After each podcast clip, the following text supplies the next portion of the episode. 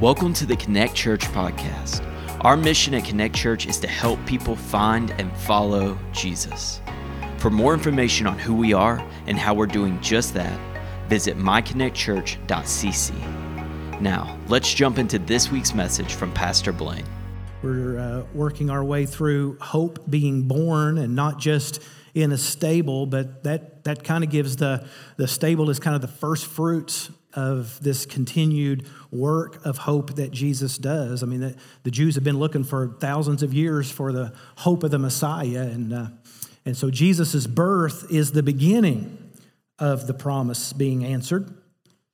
And so, you know, there will be a little bit of redundancy. You've been hearing me talk about this. The Lord has taught me a lot about these things over the course of the year. And so, you know, not to, not to be redundant, but I do want to make sure that we understand how some of these things work together. And so, hope occurs.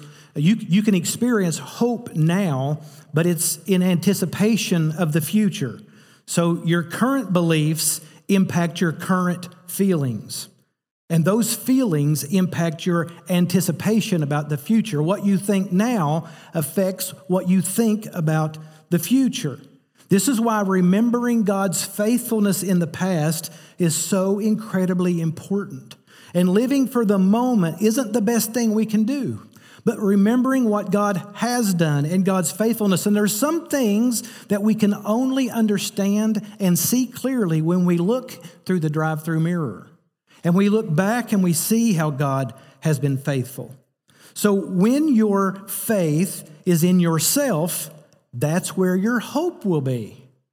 But when your faith is in Jesus Christ, that's where your hope will be. It's very important for us to understand how to sustain hope and not get caught up in the events of a moment or a circumstance. So, when your faith is in Jesus, your hope is in Jesus. So, for a moment, I want you just to consider your future. I want you to think about what lies out there ahead. Some people experience dread, fear, worry. Others are satisfied to simply just put a block up and live only in the moment without any consideration of the future, often irrationally numbing themselves to squelch whatever voice is out there in the future, and therefore not living in the future and certainly not living in the present either. Others, though, are filled with hope because they have experienced the faithfulness of Jesus and they trust that because he has been faithful, he will continue to be faithful. What he has done, he will continue to do. The word remember is actually found 148 times in the scripture. And it's a very important word because God knows how easily it is for us to forget what he has done. And so there are often these memorials established so you can look and you can see God's faithfulness. You can remember what God has said, remember what God has done, and to tell them to your kids and from a generation to the next generation how important it is to draw back on God's faithfulness because it impacts the way you walk when you're in the wilderness. He commands us to remember. God wants to be examined. And whatever it is that you've been through, God wants you to be able to go back and to see how He has orchestrated things. And I know that there are things that you go through that in the moment you're like, where is God? Why, why am I going through this? Why is God allowing this? But I'm telling you, if when you get through it, when it comes to pass and you look back, you will, you will be able to see, if you want His glory, that if it hadn't have been for these things, it couldn't be these things. God wants us to look back and see his faithfulness. In fact, I think sometimes we go through difficulty so that we will look back and remember and have hope. And if you're a Christian, you have to retrain your brain or train it to remember God's faithfulness. The same word that God tells us to use uh, to remember is the same word he uses of himself when he remembers his faithfulness. And so, you know, if God remembers for us, I know a lot of people really feel like, you know, if when it comes to remembering. Like God's going to do that work and God's going to put those thoughts in your head. But as we've already seen, that's a work that we have to do, a work that we have to count our blessings, that we have to be grateful. We have to go back and re examine God's faithfulness. If God did it for us, it couldn't lead to hope. It would lead to entitlement. It would lead to laziness. It wouldn't lead to growth. So, when you think about the future in your own life regarding family, job, finance, achievement, relationships, you know, what is it that you're anticipating? Is it a dread? Is it a worry? Is it a fear? Or are you able to take those thoughts captive and remember God's faithfulness, therefore have hope that the God who has is the God that will? In the Gospel of Luke, we come across two, two people uh, who make their first appearance in Scripture in the very last moments of the Christmas story. I don't even know if it's, I guess it's the, I guess it's still the Christmas story. It's still in Luke chapter 2. But they don't appear in any nativity scenes. You'll never see these two in, uh, in a nativity scene in a yard or even on a, a Christmas card. Or I don't think, I don't think maybe you will. Um, I've not seen one. But they are significant players in what Jesus is going to do in the future in his life. And both of these individuals are found at the temple and they're anticipating something, anticipating someone. So let's begin reading in verse 22. And when the time came for their purification according to the law of Moses, they brought him up, Jesus, to Jerusalem to present him to the Lord. Uh, to the Lord.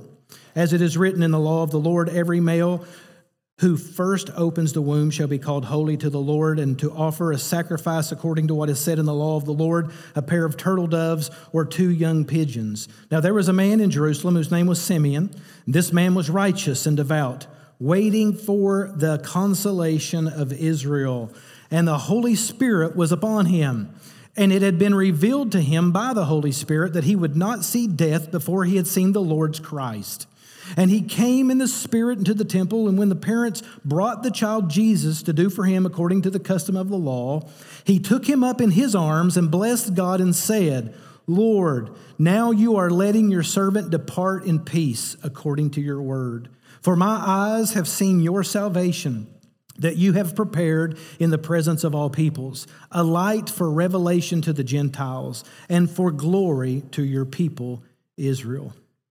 And his father and his mother marveled at what was said about him.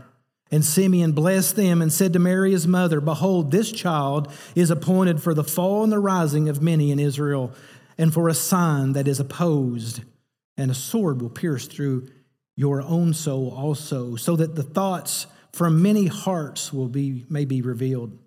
There was also a prophetess, Anna, the daughter of Phanuel of the tribe of Asher, and she was advanced in years, having lived with her husband seven years from when she was a virgin, and then as a widow until she was 84.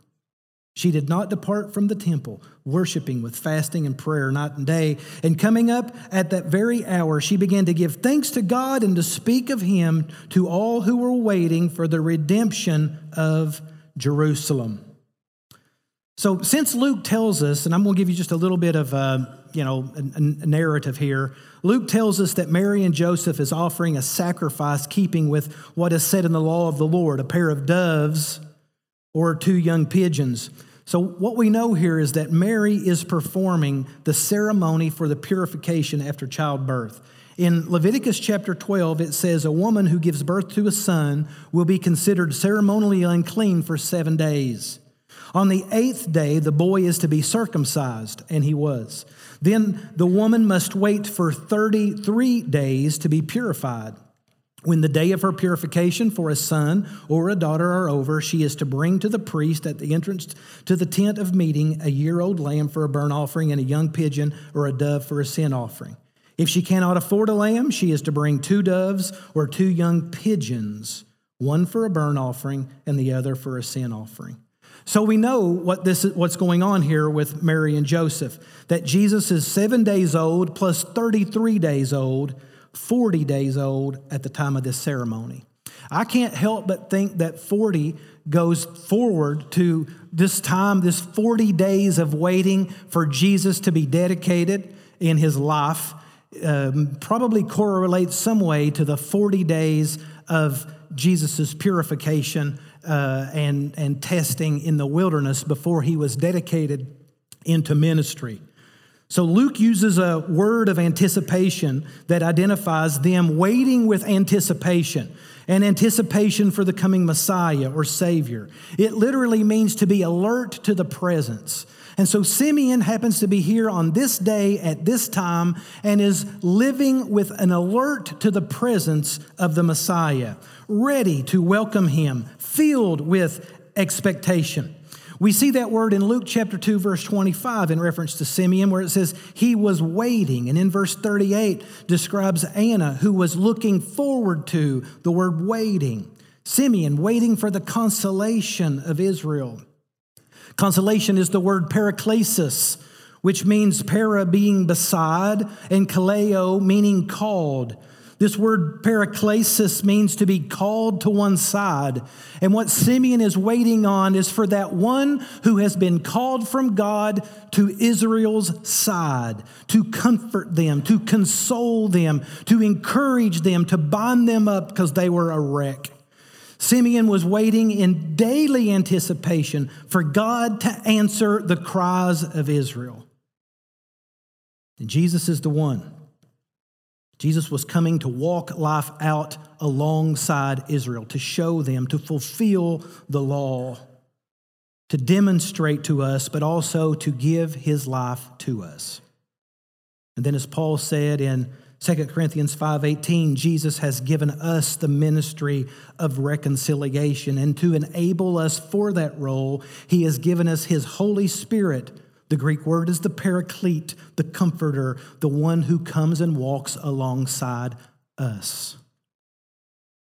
So Jesus came alongside us in the flesh so that he could mediate and advocate to the Father on our behalf as our kinsman redeemer.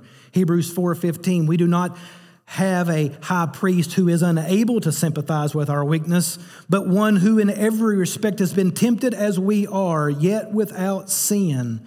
Let us then with confidence draw near to the throne of grace. That means with no reservation. Let us freely go before him because he walks alongside of us that we may receive mercy and find grace to help in time of need. This is what good Jews were waiting for. This was the next thing that had to happen on the radar. This is what Simeon was waiting for for the door to the Father to be unlocked. And finally, Jesus is here to unlock it. Finally, there is access to the Father without a priest, a personal relationship. Things weren't going really well for the nation of Israel. As a people, they hadn't heard from God in over 400 years.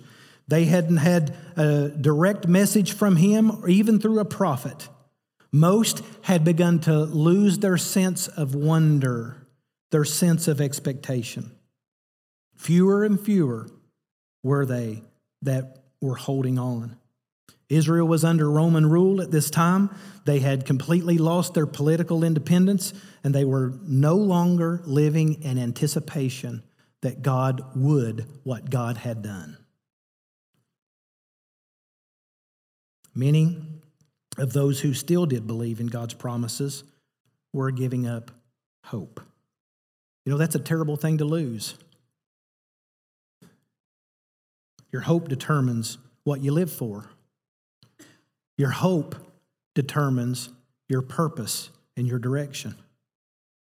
When you lose hope, only because you've lost faith, and you lose faith because you have forgotten to remember who God is and what God does. And once you lose faith and hope, you forfeit your ability to love in the moment. If faith looks back and hope looks forward, faith, hope, and love, man, when you, when you, when you remember God's faithfulness, and you count on God's faithfulness and that gives you hope, you are free in the moment to love. And if you lose your hope, it's because you've lost faith. If you lose your faith, you live ragged and harassed and fearful and worried, and you begin to anticipate the worst, and you begin to shrink away, and you lose purpose and you lose direction, and you begin to get angry and grumble and complain and short tempered, and everything begins to spiral out of control. Life becomes dark, empty, lonely, guilt ridden, shameful, seclusion. Verse 26 shows us that Simeon had good reason for this hope. I mean, I think if, if Simeon had, I mean, if we if we have experienced what Simeon had experienced, I think maybe our lives would be a little different. Look what happened. It had been revealed to him by the Holy Spirit that he would not die before he had seen the Lord's Christ. That's pretty good. He's Simeon, the Holy Spirit says. You're not going to die until the Messiah is born to you. Well, I mean, the Holy Spirit has spoken, right? So Simeon is believing what the Lord has said. I won't die, so I'm living in constant anticipation. when I have something to draw back on, when, I'm, when I go to the temple and, and I'm going home for the night and he didn't come today either, I might go, I don't think he's ever coming. But no, you know, I know what the Holy Spirit told me. So I'm going to get up in the morning and I'm going to go again. That's what happens in the life of Simeon. When you focus on what God has done, you can anticipate what God will do. Now, Simeon's expectation was focused on the healing that Jesus would bring when he brings his presence. When Jesus brings his presence, Jesus brings his healing. Simeon is holding on to Isaiah 61. We'll talk about that in just a moment. But think about this message that Simeon has to reveal. Hey, I'm an old man, and the Messiah will be here before I die. That's quite a message, isn't it? Jesus is coming. Now, I know a minute ago we gave ourselves a break and said, well, yeah, if the Holy Spirit told me Jesus was coming, I'd be able to get up every day and remember my purpose too. Well, I've got great news for you. Jesus is coming, and the Holy Spirit has revealed this to you. So every day when we get up, we can remember what the Holy Spirit said. And at the end of the day, when we say, Boy, things aren't going quite the way I think, but you know what? I remember what God has done. And I'm telling you, if we begin to live that way, we would be able to experience personal revivals in our life every day. Remembering what God has done gives us hope to get up in the day and say, Today, my life will be anticipation of Jesus Christ. And whether he comes through the eastern sky or whether he comes through my window or whether he comes through his word, Jesus' presence is going to bind me together today. He is going to console me and heal me and move me. But only if we remember what he's done and only if we're holding on to what he was, has promised to do. Of course, Jesus was born, and but in that, that birth, that didn't fulfill his consoling ministry. It just gives hope to his consoling ministry. It was Jesus' entire life that is fulfilling the consolation of Israel. Just if you begin to watch Jesus, you'll begin to see who Jesus gravitates toward. You say, well, he had a strong man like Peter. Yeah, Peter was a wreck. I don't know what kind of guy he was. I don't want to speak ill of him. One day I'll I'll meet him and I don't want to have to say I'm sorry. But I know this just because he's strong doesn't necessarily mean that he's right. Jesus is always looking at the least likely candidates to say, Follow me. When you look at Jesus, you see him around sinners and publicans and the people that everybody, every all of us would say, they're not one of us. That's who Jesus gravitates toward. Why? Because he's the consolation of Israel and a light unto the Gentiles. He's not trying to be popular. He's not compromising his values so that he can fit in wherever he goes. He forfeits it so that he can reveal the light until everywhere that he goes and to everyone that he sees. Look at his life. He is the consolation of Israel, the binder of the broken. In fact, Isaiah 61, this is what Isaiah says concerning the Messiah. The Spirit of the sovereign Lord is upon me because the Lord has anointed me to proclaim good news to the poor. He has sent me to bind up the brokenhearted, to proclaim freedom for the captives, to release from darkness for the prisoners. This is the ministry of consolation, to come alongside, to be beside, to walk alongside. Seven centuries later, 700 years after Isaiah wrote this in chapter 61, Jesus began his public ministry after his 40 days of testing in the wilderness. He opened up the scroll of Isaiah and he read the very prophecy that I just read. And then after he read it, he said, Today, this scripture is fulfilled in your hearing. The brokenhearted, that word means those who have become weakened over time, crushed, destroyed in spirit. The word describes those who feel spiritually bankrupted, those who are needy, those who are helpless, who cannot do it on their own, those who have come to the end of themselves, the broken hearted. These are the people that Jesus gravitate toward. They yearn for the Lord's comfort, for his help, for their salvation, even though they may not know where it's coming from. That verb to bind up in the original language means to give hope to, to encourage. It comes from a, a, medical word which means to bandage. It means to find the wound and to treat it to healing. In Isaiah 61 and also in Luke 4:18, the focus of that message of the good news is that Jesus is bringing restoration wherever he walks.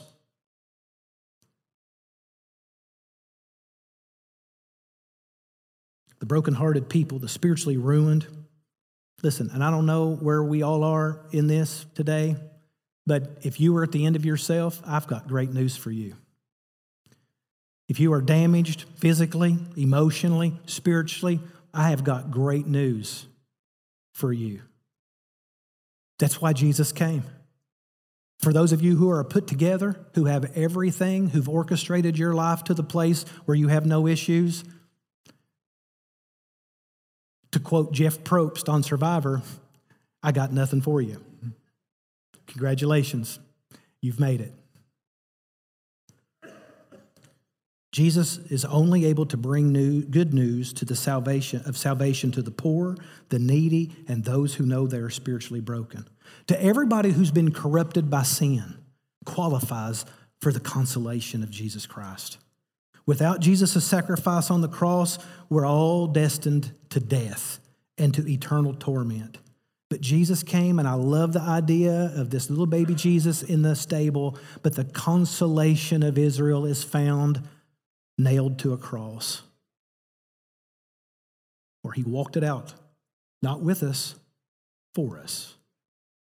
And then he gave himself to us to walk alongside us the rest of our days. Accepting his consolation is our greatest need, but the problem is is we live in a world where we don't want to recognize our need. We don't want to admit that we're spiritually bankrupt, that we're completely lost and broken.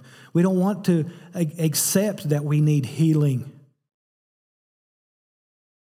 If you look at 1 Peter chapter 1 verse 3 it says praise be to the God and Father of our Lord Jesus Christ in his great mercy he has given us new birth into a living hope through the resurrection of Jesus Christ from the dead. Our hope's not found in a stable our hope is found the reason we trust the cross is because of the stable. We can look back and see what God has done, but it's the cross of Jesus Christ that sets us free. I think Jesus understands what it means to be brokenhearted. Again, Isaiah 53, he was despised and rejected by mankind, a man of suffering, familiar with pain, like one from whom people hide their faces. He was despised, and we held him in low esteem. Surely he took up our pain, bore our suffering, yet we considered him punished by God, stricken by him, and afflicted. But he was pierced for our transgressions, he was crushed for our iniquities. The punishment that brought us peace was on him, and by his wounds we are consoled. We're healed, we're bandaged to health. You know, the one thing, and for those of you, this is your first Sunday or maybe the first few Sundays, I hope that you will feel a part of the family. Uh, church has, over the last few years, I've noticed, maybe you have, uh, it's a lot easier to be independent you know, to church to be a place that you attend instead of a place that you belong. So I want to encourage you to be a, a part of the family and not just this is the place you go for content, but it's a family that you belong to. It's very, very important to be a, a part of one another. I say all of that to simply say this uh, the one thing that we have in common as a family is that we identify as broken. The thing that we have in common, I think a lot of people miss this as a church, is like, well, I couldn't go to church because I'm, I'm not all put together. Or when, when these things happen, then I'll, then I'll be able to belong. And I'm telling you, the thing we have in common is that we're broken and we need consolation of Israel in light of the Gentiles. So if you're here today and you feel like you don't fit in, you need to just tweak your mind just a little bit. I mean, don't tweak it like that. Tweak it like we used to tweak it. Just change the way you think a little bit. And welcome to the family. And we're going to try to encourage each other in the consolation of Israel, the light to the Gentiles, as Jesus walks it out with us. The one thing we have in common is physically, emotionally, and spiritually, we need his presence. I have good news. He is with us. He is Emmanuel. Matthew even bookends his book. His name shall be Emmanuel, which is God with us. Jesus said, And I'll be with you to the end of the age. That promise of his presence is powerful because his presence brings healing. When Simeon looked at the baby, now about 40 days, six weeks old, he, uh, he knew that God's promises have been kept.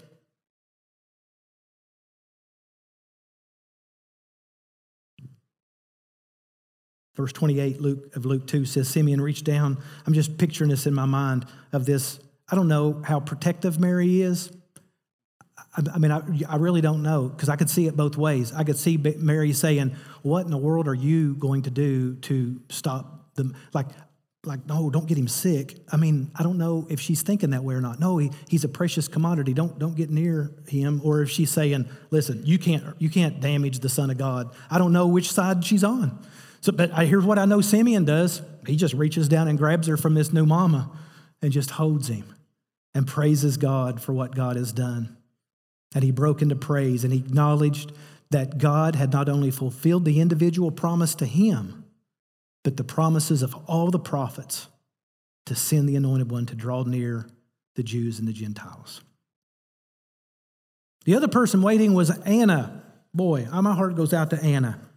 Her husband had died many years ago, and she had dedicated herself completely to the Lord.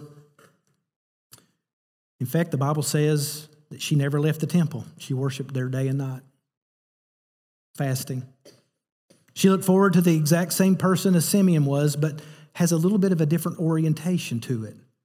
Instead of looking for consolation and healing, Anna was looking for forgiveness. Her conversation had been waiting for redemption. This wounded widow waiting for redemption, waiting to have another chance. Look at verse 38. And coming up that very hour, she began to give thanks to God and to speak of him to all who were waiting for the redemption of Israel. That word redemption is a word that goes all the way back to like captivity. That's what the word means is to be brought, redeemed means to be brought out of being stuck or captivity. The Old Testament Passover and the release of Israel from Egypt was, was the primary ultimate redemption for every Jew. That's what they go back to and begin to think. That's the, the symbol of God's power to release captives. And so Passover is going to point ahead to the day when God would provide deliverance from the slavery, not to Egypt, but of sin. And Anna was not a physical slave, but she had been through her own fear and her own mental captivity. She had been a widow most of her life. The life that she was hoping to live when she was a young bride would not be. She looked at the pain of the past. She was looking for somebody to deliver her from that pain. And when Anna saw Jesus, she gave thanks to God. And anybody who was waiting for redemption, she was pointing them to Jesus. Here at last is the one that will save all of us from our sin, from our pain, from our loneliness, from our fear, from our guilt, from our shame, from our spiritual captivity. In Simeon and Anna's anticipation, we have a Savior who's coming alongside sinners and redeeming them. I love this that the Son of God is now here, the Messiah, to walk alongside of us in our sin to redeem us from sin. The, the two best things that I could think of to anticipate is, is does Jesus care and will he forgive me? Good news. He does. He has.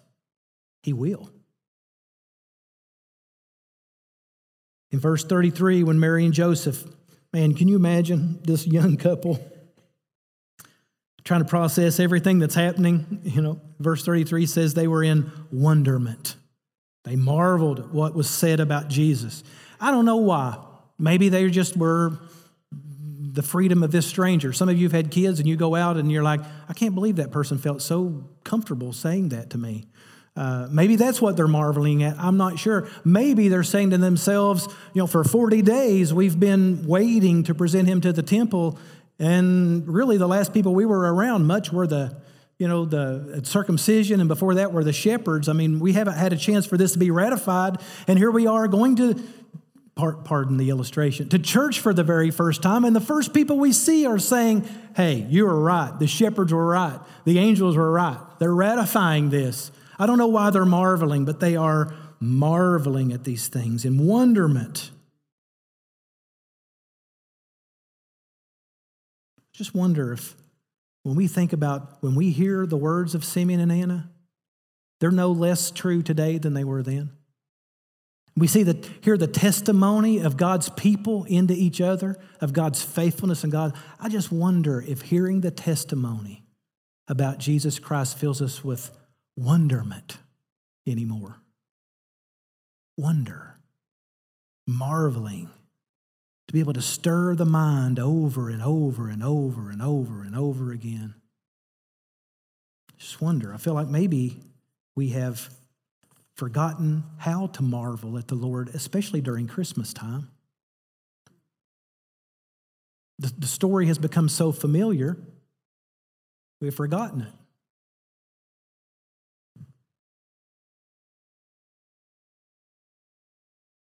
That Jesus comes alongside us, that he redeems every need that we have, that he's been faithful in the past, and that promises a faithful future.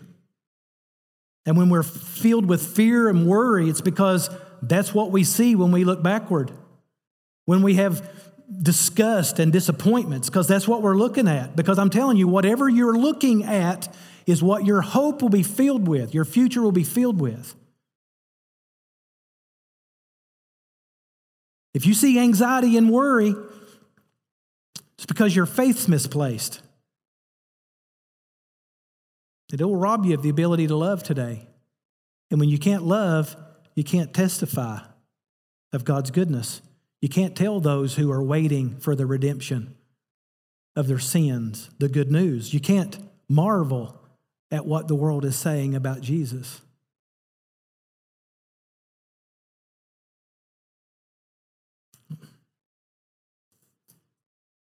It's to be a real dangerous time for admirers of Jesus. Sometimes we just get immunized to the story of the Redeemer. Verse 27 says, Simeon was moved by the Spirit. Drop down to verse 38. Anna's coming up to them at that very moment. She gave thanks to God. You see this expression of obedience. The Holy Spirit moves them and they respond. You begin to see this in all of the Christmas, uh, don't want to say characters, what am I going to say? Players, people in the story of Christmas. Everybody is obedient to the Spirit. Mary, may it be to me as you said. Joseph did what the angel Lord had commanded and took Mary home as his wife the shepherds, Let us go to Bethlehem and see the thing that has happened. The wise men saw the star and they were moved to obedience and moved toward Bethlehem. Even the star itself moved into place. Everything is obeying, everything is obedient in this story, except for Herod, by the way.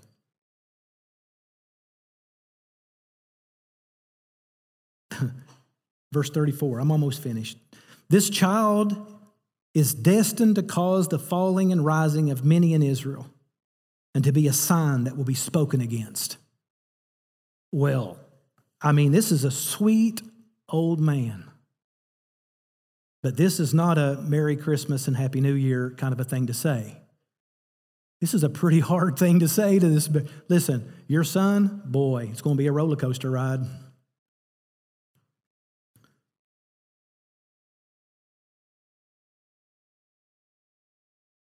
Christmas is never going to be merry, and the new year will never be happy until people surrender their lives to Jesus.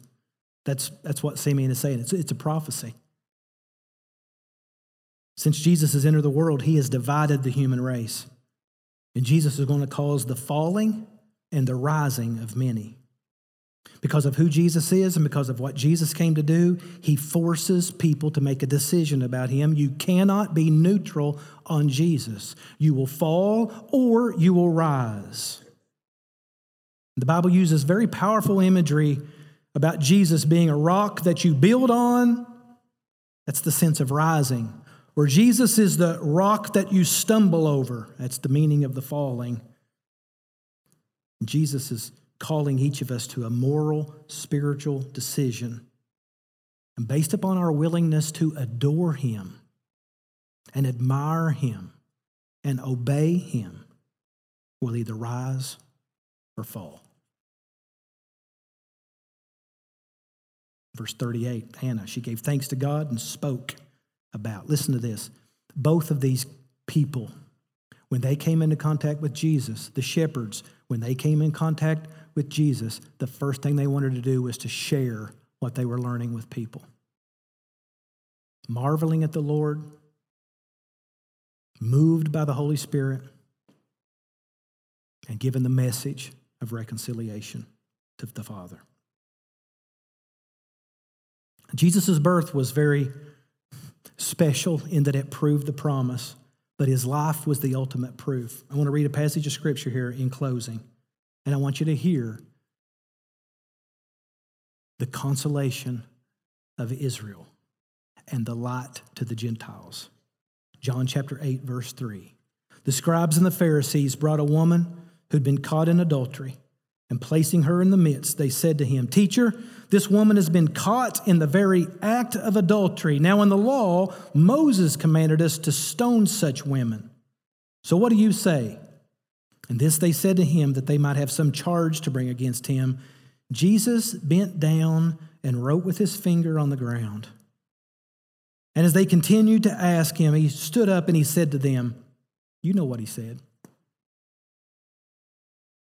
Let him without sin among you be the first to throw a stone at her. And by the way, there was only one there that day that had no sin. And once more he bent down and wrote on the ground. But when I'd love to know what he wrote, by the way. Or probably I don't want to know. When they heard it, they went away one by one, beginning with the older ones. And Jesus was left alone with the woman standing before him. Jesus stood up and said to her, Woman, where are they? Has no one condemned you? She said, No one, Lord. And Jesus said, Neither do I condemn you. Go, and from now on, sin no more. The consolation and redeemer of people. Jesus exemplified the coming alongside the broken, the crushed, the embarrassed, the guilty, the shamed, the forgotten, the wounded, the traumatized, and provides redemption to those who will welcome his presence. Let's pray together.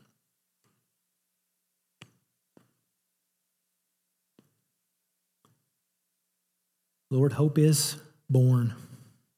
Last week we talked about how you give hope to the weary this week, you give hope to the broken. We, Lord, remember that we have been broken and you have redeemed. We thank you, Lord, for the hope that we have And, and today, Lord, we admit that we're not nearly as hopeful as we ought to be.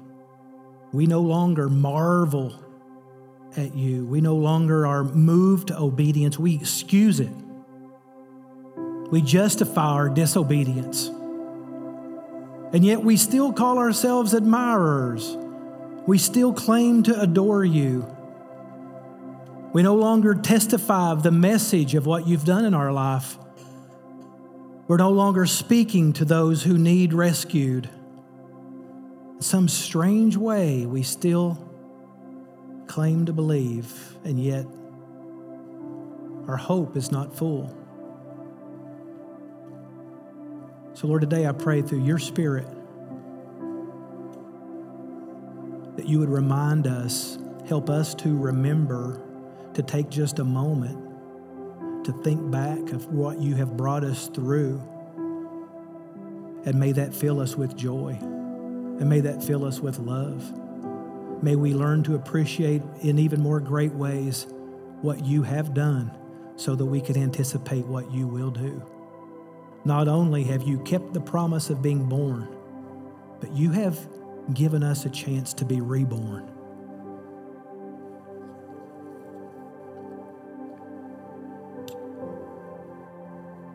Before we continue, and your heads are still bowed and your eyes are still closed, I want you just to pray where you are for a moment. I just want you to consider what your hope is in.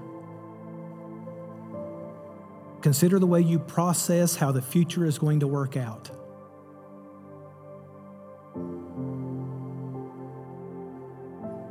And that will tell you what you're trusting in.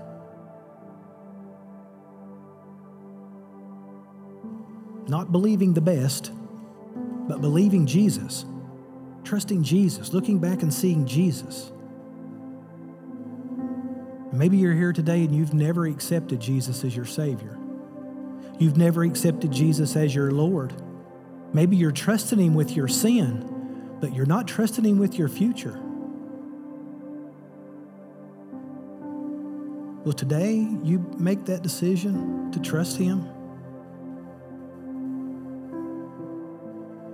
Will today, the day that you put your hope in Him, the proof of that is in the way that you're able to love Him and each other.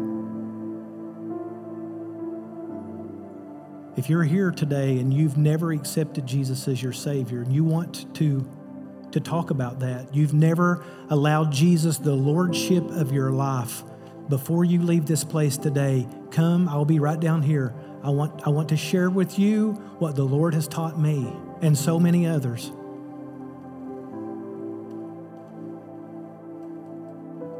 If ever there is a day for hope, it's today, and we are the ones who are to be filled with anticipation. Will you stand with me, please?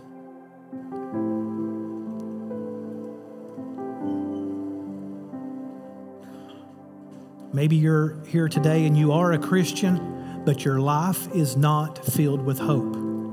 You've been depending upon yourself or your stuff or your track record or your relationships or your finances. You look back and you see all of these things are the things that bailed me out. You can't really see Jesus very clearly. Well, today, see Jesus and make a determination today that it's going to be Jesus that you live your future for. Let's pray together. Lord, we love you and we thank you for the promises that Jesus was born, and I thank you for the promise kept that we have been born again in him. Thank you for new beginnings. Lord, in some ways, we are grateful for the different trials that we go through, grateful for the brokenness because it's in our brokenness that we look up. It's in our brokenness that we recognize need. It's by our wounds that you free us and heal us through yours.